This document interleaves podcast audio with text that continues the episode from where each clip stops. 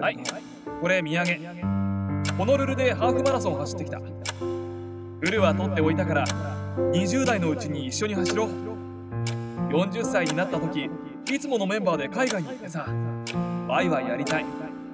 第二の成人式をやろう。は彼がいなくなって寂しいと思うけどそれでもユウスケは生きているから。だから生きているから友達高校はできるよね。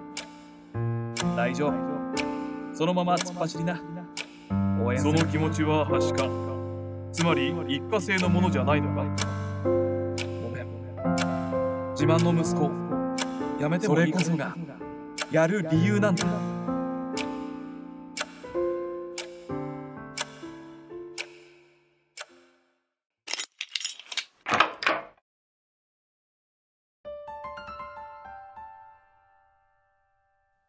日置祐介エピソード1チビで自信がなかった僕が変わるまで。背が小さいことがコンプレックスだった僕。背の順はいつも一番前で自信がなくとてもシャイな性格だった。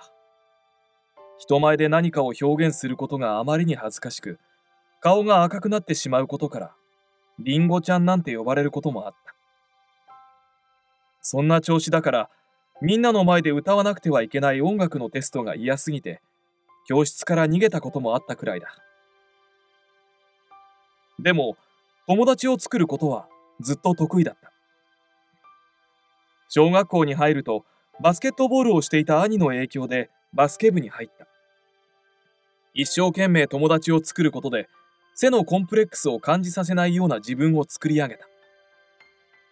チビだからこそ動き回ることが得意な僕はバスケ部ではキャプテンを任されてチームをまとめる役割を担っていた。一見順風満帆に映っていただろうけど僕の心の中は違っていた。キャプテンを務めてもみんなをまとめられていない気がしたしクラスで友達と遊んでいても周りの様子を伺ってみんなにぶら下がって存在している感覚だった。いつまでたっても心の中にいる本当の僕は自信のないシャイな僕のままだった。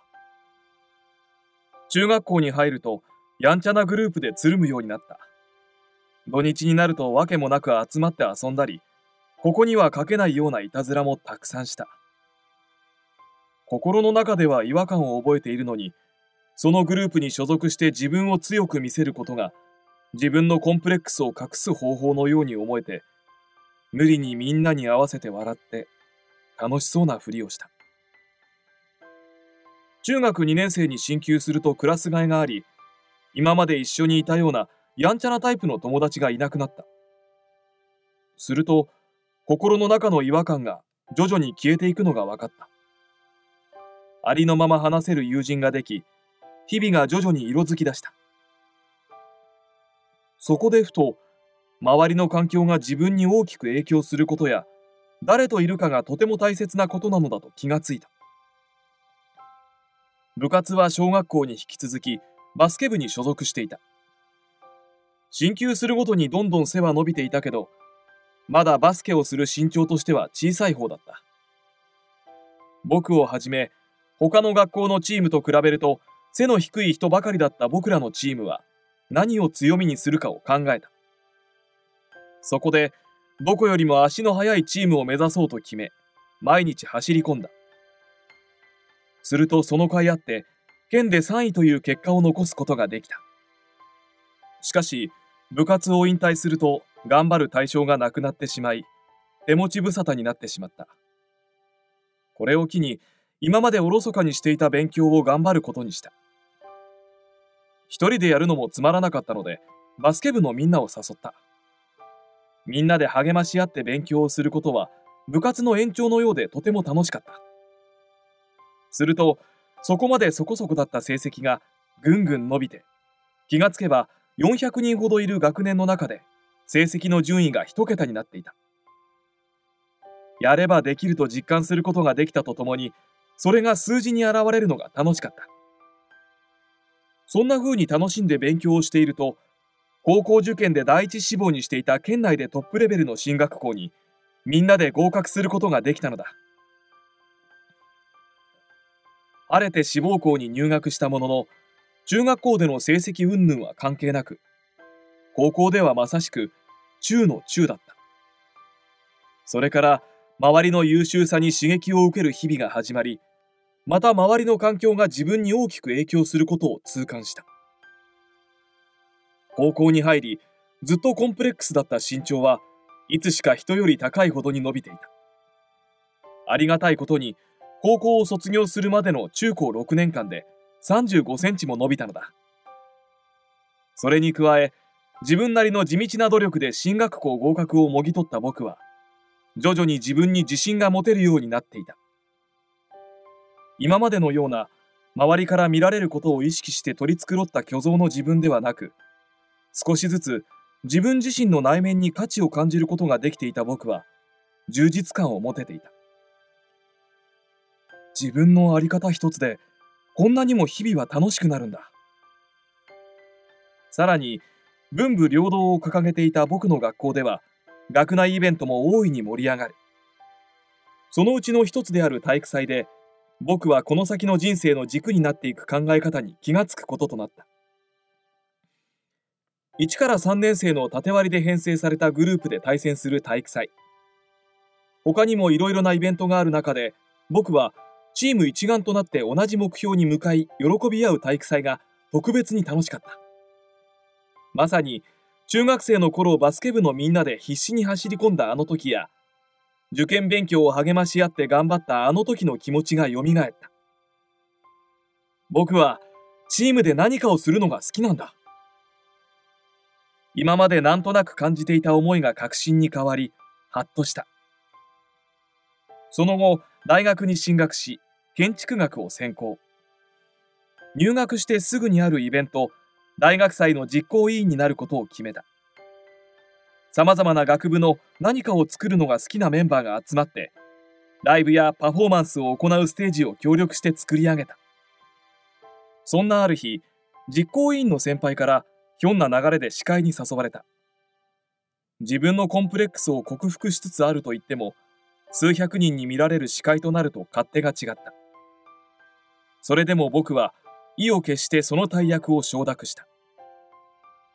マイクを持って大勢の人に自分の言葉で自分のことやステージの楽しさを伝える。初めての体験だけあって当日はとても緊張した。不安だったものの全てを出し切った結果イベントは大成功を収めた。そうか。自分の内側って表現してもいいんだ。挑戦したことで掴んだ確かな手応えはまた一つ大きな自信へとつながりチームで何かを成し遂げる楽しさを再確認した。僕が成長や変化をしてきた時にはいつだって最高のチームの存在があったのだ。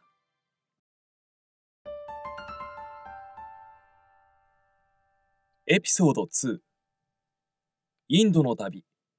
そして見つけた自分の在り方。大学4年生になった僕は社会人になる前にどうしても行きたかった場所に出かけた。親友と男2人で訪れたそこはインド。2週間ほど滞在した中で僕は価値観が大きく揺れる体験をたくさんした。とある町では裕福な家庭で幸せそうに暮らす人々を見たかと思えば一本道をそれただけで家がない人たちがたくさんいる。話には聞いていたが物乞いもたくさんされた。手を靴の中に入れて歩く人がいるので見ると両足がない。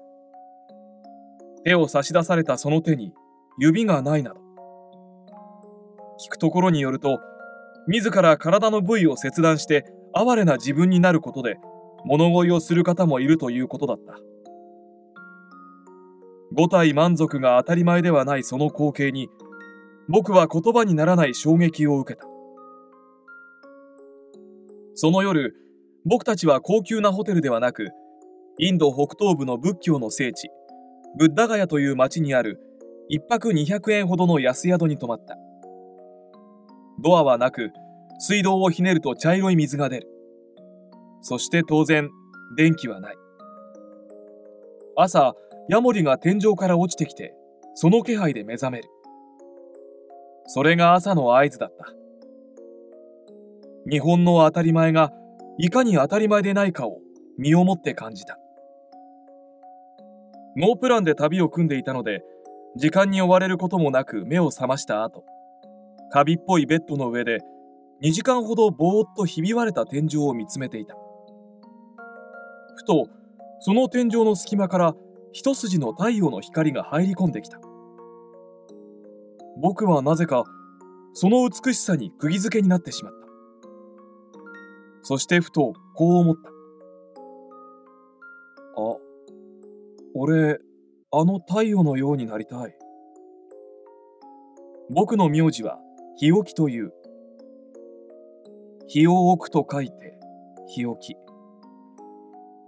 生まれてから今まで何も考えずに名乗っていたその名前の意味と天井の隙間から見える太陽がリンクした瞬間だった人や物には影がある。人が唯一影を作らない方法はその人自身が光の源になること。だからその人自身が輝けるそのきっかけを提供できるような誰かに日を置き届けられるような人間でありたい。ふと思い浮かんだそれはなんだか自分の使命のように感じられた。自分の生きる軸ともいえるあり方に出会うことができたインドの旅は一生忘れられない旅になった。そのあり方を武器に大学を卒業し独立志向の強い人材広告系の某 R 社に入社した。実は就職活動をしている時ギリギリまで建築家になる道を捨てることができず悩んでいた。ものづくりや建築自体が好きだったから。しかし大学時に3年近く設計事務所で長期インターンとして働いてみて僕が感じたことはもっと人に近いところで仕事がしたいということだった。就職活動は建築の道に進むべきかどうかを判断するためにしたようなものだった。自分のアイデアや発想を活かせること自己成長を得られる環境であること人との距離が近い仕事この3つの軸で就職活動をした。そんな中でまるで出会うべくして出会った会社が R 社だった。僕は自分の在り方に従って生きる一番良い道は独立することだと感じていたのでそのゴールを29歳に設定した。29歳で辞める予定で入っていいですか？僕のこの気持ちを汲んでくれた当時の人事の方には本当に感謝だ。建築には誰が何と言おうと本気で取り組んできたのでその道を捨てることは僕にとって勇気のいる決断だった。僕は人生の中で前の扉を開けるために後ろの扉を閉じる選択をいくつかしてきた。その一つ目が建築の道を閉じることだった。しかし建築の道を断つことを決めたものの30歳からどの道に進むかはまだまだ未定。決めていたのはあり方のみだった。しかし僕は幅広い人脈営業スキルマネジメント経験この3つを20代で得ることを誓い R 社に入社した。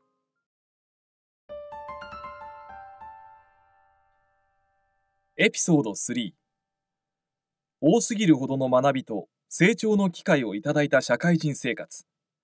そして親友の死。自ら機械を作り出し機械によって自らを変えよ R 社にはそんな社訓がある。この社訓の通り自分を変えるべく僕はがむしゃらに働いた。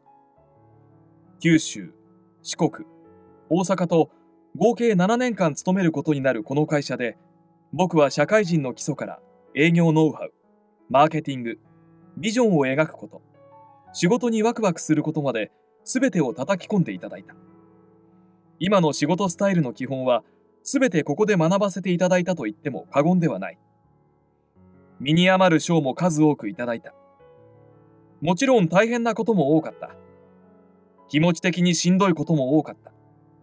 でもだからこその学びと成長が確かにあった。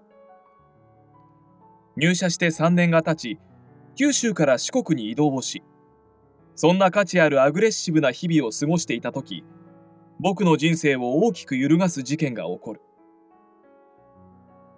2012年5月13日一人の親友が命を落としたのだ。彼の名前はケンジ。この日は母の日だった。母からもらったその命を彼は母の日に亡くした。彼が住んでいた伊豆でのバイク事故だったそうだ。それから僕にとって母の日は母親に感謝をする日であるとともに親友を思う日になった。誰から報告をもらったのかその時自分がどこにいて何をしていたのか落ち込んだのか泣きわめいたのかそういったことが全く思い出せない。そこだけ時が止まってしまったかのような現実で起こったことなのか疑わしいほど衝撃的な出来事だった。確かなのは僕はその時四国にいて彼が亡くなった伊豆にはいられなかったということだけだった。しかし彼と最後に話をした夜のことははっきりと覚えていた。2011年。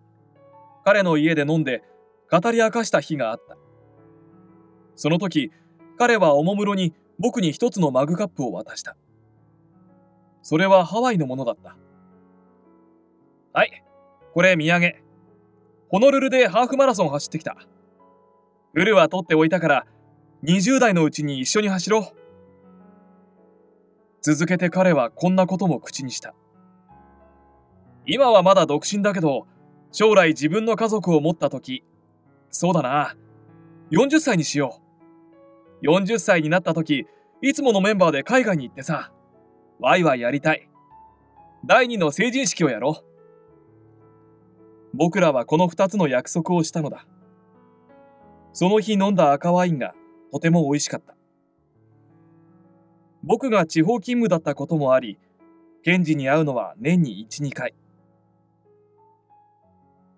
そして翌年久々に会ったその場所は彼の葬式だった。彼がこの世からいなくなって僕は彼とした約束を果たせなかった約束として蓋をしてしまった。その蓋をこじ開けることができないほどに日々目まぐるしく働いていた。今思い返すと仕事に没頭して彼への悲しみを忘れようとしていたんだと思う。その後大阪に転勤をして自分のチームを束ねる立場になりメンバーにも恵まれさらに仕事にやりがいを感じていた。九州四国とは全くもって異なる大きな都市。29歳での退職に向けて僕は副業を始めた。大阪だけあって社外の人脈を求めに行くとそれだけ素敵な出会いがたくさんあった。そんな中で出会った一つのビジネスコミュニティ。そこで開催された懇親会の場でふとしたきっかけで僕は40代の尊敬している男性に検事の話をした。その先輩はうんうんと深くうなずいて話を聞いてくれた。そして静かにゆっくりとこう言ってくれた。祐介は彼がいなくなって寂しいと思うけどそれでも祐介は生きているから。だから生きているから友達高校はできるよね。その温かい言葉をもらって僕は涙が止まらなくなった。蓋をしていた検事との約束が一気に強い意志とともに僕の心のど真ん中に舞い戻ってきたのが分かった。自分の中で腹が決まった瞬間だった。そしてその言葉をもらった翌日 R 社に対して退職する意思を伝えた。しかし僕の中で退職にあたって3つの壁があった。1つ目の壁は上司。僕は上司に対して退職の意思を伝えた。日頃からお世話になり気にかけていただいていた文字通りパワフルな女性の上司だった。普通の会社であれば頭ごなしに独立してもうまくいかない。今の仕事はどうする？今の仕事で上を目指せ。当たり前にそう言われるかもしれない。でもその上司から返ってきた言葉は意外なものだった。そうか。だからか。どういうことか僕は尋ねた。最近日置が特に楽しそうに働いていると思って見ていたから今の日置はまるで好きな玩具を見つけた子供みたいな無邪気な目をしてるから。大丈夫。そのまま突っ走りな。応援する。そう背中を押してくれた。もともと R 社は独立起業する文化が根付いている。だから意志のある退職は祝福される雰囲気がある。それを感じさせてくれる言葉だった。そして上司一人一人に直接意思を伝えに行った。強く引き止められることもあったがもう意志は固まっていた。二つ目の壁は社長だった。丸2年間社長直下の育成塾に参加させていただいていた縁もあって本当にお世話になりっぱなしの方だった。黙って話を聞いてくれた社長。その気持ちははしか。つまり一過性のものじゃないのか？聞かれたのはこれだけだった。自分で決めた固い意志であることを告げると社長も惜しみながら背中を押してくれた。最後3つ目の壁は両親だった。大学まで行かせてもらってそのまま建築の道に進むかと思えば全く別の道に進んだこと。そして次にその道を断ち独立をする道を選ぶこと。自営業をしている父の背中も見てきたので調子が良い時もあればそうでない時もあることを間近で見てきた。3人での食事の機会を設けて心の内を伝えた。思った通り簡単に首を縦に振ってもらえはしなかった。それでももう僕の意志は固まっていた。昔から両親に人に迷惑をかけないこと後悔しないことこの2つを教えられてきたことを思い出した。積ませてもらった学歴キャリアのある自分は言ってみれば自慢の息子だったのかもしれない。R 社は本当に大好きな会社だった。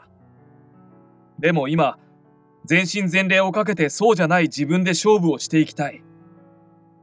ごめん。自慢の息子やめてもいいかな。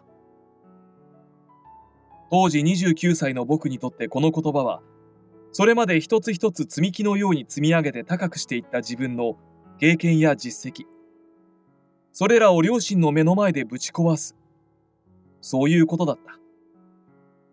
しかし勇気を振り絞りまっすぐ両親を見て話をした。こうして3つの壁を越えることができたのだ。最初に上司に話をしてから実際の退職までは半年の時間がかかった。仕事の中での役割があったからだ。この半年は周りの方への感謝の気持ちがあふれてやまなかった。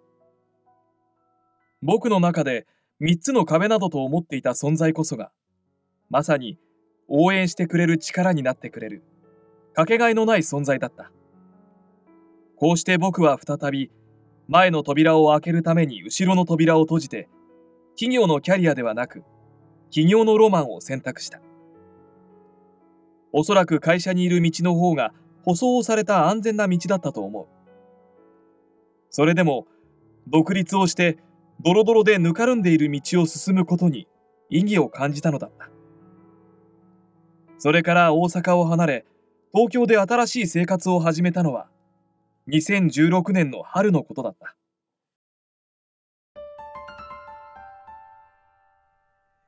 エピソード4大切な人との約束が大切な人との縁を生んだ。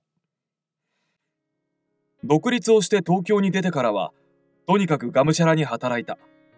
東京の人脈を掘りいろいろな人にお会いして自分が提供できる価値を見つけに行った。国内外不動産の仕事をしたりマーケティングの上でのプロモーション映像を作ったり食品の冷却保存の事業をしたり営業代行を行ったり。安定して会社から給料が入るわけでもない環境はもちろんしんどくて大変だったが自分が全ての選択をできることは楽しかった。人生におけるメンターとの出会いもありどこまで行っても僕の人生の大きなテーマの一つは人や環境などだということを実感した。そんな中で行き着いたのが自分が求めるものを凝縮したコミュニティの運営だった。チームで何かを成し遂げる楽しさを追求したい。この感覚は学生時代や R 社での経験から自分のど真ん中にあった。そして東京に出てきて半年。ついに自分の会社を設立した。人が輝くきっかけを提供できる会社でありたい。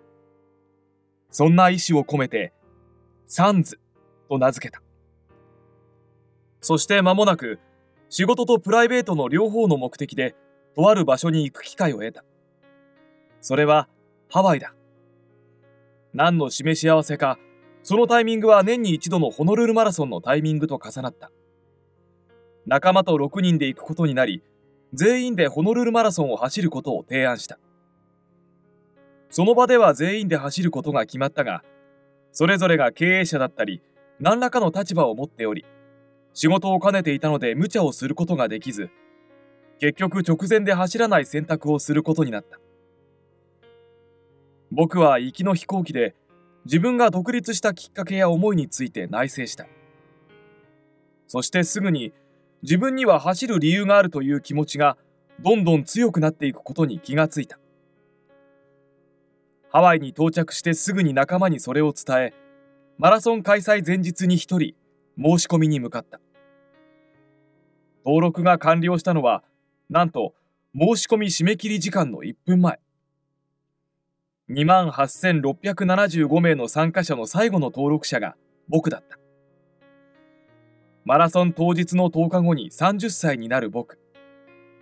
つまり20代の約束を叶えられるのはこの一度きり。やるしかなかった。そして走る権利を得ることができた僕は翌日朝5時アラモアナショッピングセンター前にてスタートラインを切ったのだ。日本の仲間はたくさんの応援メッセージを届けてくれた。僕が走る理由はたった一人の親友との約束を果たすため。走っている時にずっと頭の中でぐるぐると回っていた言葉がある。フルは取っておいたから20代のうちに一緒に走ろう。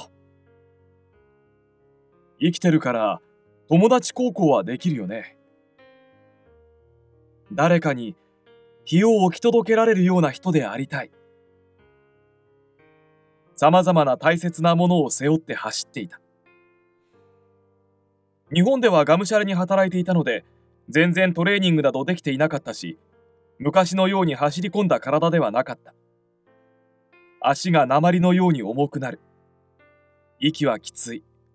腕は上がらなくなる。走っている様はきっとものすごくかっこ悪かっただろう。でも歩きながらも足を引きずりながらも前だけを見てとにかく進んだ。僕を追い抜き先に行く人。僕ではない誰かを応援する周りの声。目の前に広がる見知らぬ景色。いろんなものが混ざり合いまた心が折れかける。一番しんどかった35キロあたりに差し掛かったその時走りながらふと僕は空を見上げた。耳は聞こえているはずなのになぜか周りの雑音が消えたような不思議な感覚になった。見上げたそこには空と太陽。あ、ケンジと僕だ。ふとそう思った。なぜか走りながら涙が溢れてきた。それと同時に何か別の力が体中に湧いてくるのが分かった。そして結果、僕はフルマラソンを完走した。タイムは言えたものではない。それでも、ケンジとの約束を果たすことができたのだ。一緒にハワイに行った仲間たちもゴールで温かく迎えてくれた。僕はただただ嬉しかった。20代のうちに完走したことで大切な検事との約束を果たすことができたからだこの経験を僕はインスタグラムに赤裸々に綴った。するとそれがきっかけで日本に戻った後にインスタグラムを通じて一人の女性と出会った。実際に会うことになった彼女は僕の思いにこれでもかというほどに共感してくれた。マラソンから2ヶ月後受け取った感想メダルをその女性と一緒にある人たちに届けに行った。向かった先は伊豆。それはケンジが一人で住んでいた家に後に住み始めたケンジのご両親だ。母の日に最愛の息子を亡くしてずっと悲しんでいた母親に対してどれほどのことができたかはわからない。ケンちゃんも天国から喜んでると思う。一緒に約束を叶えてくれてありがとう。母親から直接その言葉をもらえたことが嬉しかった。その時の表情は決して忘れることができない。その時一緒に伊豆まで行ってくれた女性。その女性は今僕の人生の一番近くにいる女性だ。そう。その後僕はその女性と結婚をした。誤解を恐れずに言えばケンジが生きてくれていたら今の幸せな家族はいない。ケンジがこの世からいなくなったことで今の幸せな家族がいる。紛れもなく大切な人との約束が大切な人との縁を生んだ。大切な人の分まで生きるために大切な人を目いっぱい大切にする。そう誓った。エピソード5子供が憧れる大人のチームが未来を作る。こうして僕は自分の人生で一つ止まっていたものを前に進めることができた。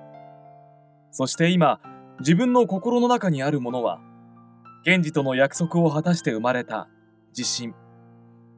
何よりも大切な家族。サンズの名のもとに誰かの力になりたいという意志。さらに自分の様々な経験を通して持っているこだわりが2つある。1つ目は人に輝きを与える生き方をするということ。自分が持って生まれた名前の意味をとことん追求していきたい。そのためにはまずは自分自身が輝くこと。自分が輝いてこそそれを人に提供できるのだと思う。2つ目は子供が憧れる大人のチームを作るということ。僕はチームで何かを描いてそれを達成することが何より好きだ。そして何より楽しい。大人たちがワクワクして大きなことを成し遂げたり全く異なる業種の人が集って今までになかった新しいものを生み出していく。そんなコミュニティを作っている。そしてその姿を未来の子供たちや大切な我が子に見せていきたい。将来の夢は何？と聞かれた時に子供たちがママたちパパたちと答えようものならそれほどに嬉しいことはない。こんな形で自分の見る世界がより広がり年齢の離れた子供たちに対する大人の在り方を強く意識するようになったのは僕に娘ができたおかげかもしれない。そしてこれを成し遂げていくために自分自身でコミュニティを作りお金と副業の学校未来バンク。企業支援プログラムシップを主催している。今日々忙しく働いている人に対してたったの数分でもいい。自分が働く意味や生きる意味を問うきっかけになれば嬉しいと思う。自分の人生の主人公は紛れもなく自分。使い古されたありきたりな言葉に聞こえるかもしれないが身をもってそれを実感した時人は大きな一歩を踏み出せるのだと思う。これから育っていく子供たちにはそのことが当たり前であってほしい。決して簡単なことではないけれど少しでも真の自分の人生を生きることができる人を増やしたいと日々地道な活動を続けている。道なき道の途中、行き詰まる時もある。そんな時は、自分の好きな魔法の5文字の言葉を唱えるようにしている。それは、だからやるというシンプルな言葉。自信がない、時間がない、お金がない、やる理由が見当たらない。誰もが自分の人生の主人公になる途中、足かせとなる様々な不安たち。そこで立ち止まる人も多い中、僕は思う。それこそが、やる理由なんだ。だからやる。立ち止まってる暇はない。ただ進むのみ。たった一人のちっぽけな男の経験とあり方。思いが、これを見てくれた顔も知らないあなたにとって、何かが変わるきっかけになることを祈っている。これが僕のキーページ。